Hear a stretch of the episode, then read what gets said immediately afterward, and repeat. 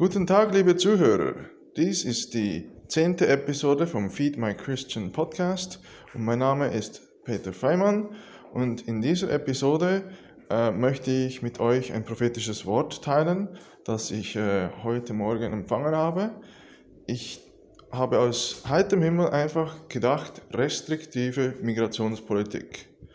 Und äh, das dass eine restriktive Migrationspolitik kommt, das möchte ich mit euch teilen, auf das ihr euch vorbereiten könnt. Ich weiß selber nicht genau, wie man sich auf so etwas vorbereiten kann. Ihr könnt da Gott selber fragen, was ihr tun sollt.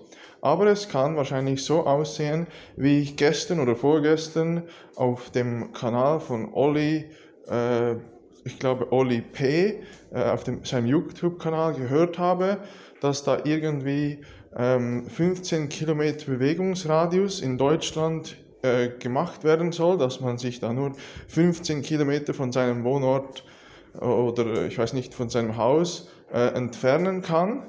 Und ob das von der Polizei oder der Armee durchgesetzt werden wird, dass es da so Polizei-Checkpoints oder Armee-Checkpoints geben wird, das weiß ich nicht genau. Ich weiß nur, es wird eine restriktive Migrationspolitik kommen. Und das Interessante ist, dass das Wort Migrationspolitik, dass mir das in den Sinn gekommen ist und nicht Immigration oder Emigrationspolitik, sondern Migrationspolitik. Und Migration bedeutet ja irgendwie, dass man einfach ähm, von einem Ort zum anderen geht. Und daher kann ich mir gut vorstellen, dass das kommen wird. Äh, aber eben wie genau, äh, ob das von der Polizei durchgesetzt wird oder von der Armee, das weiß ich nicht.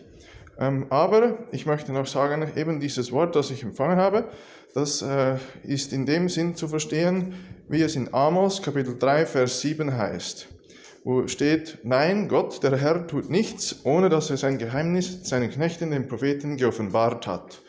Und eben das ist jetzt etwas, was kommen wird.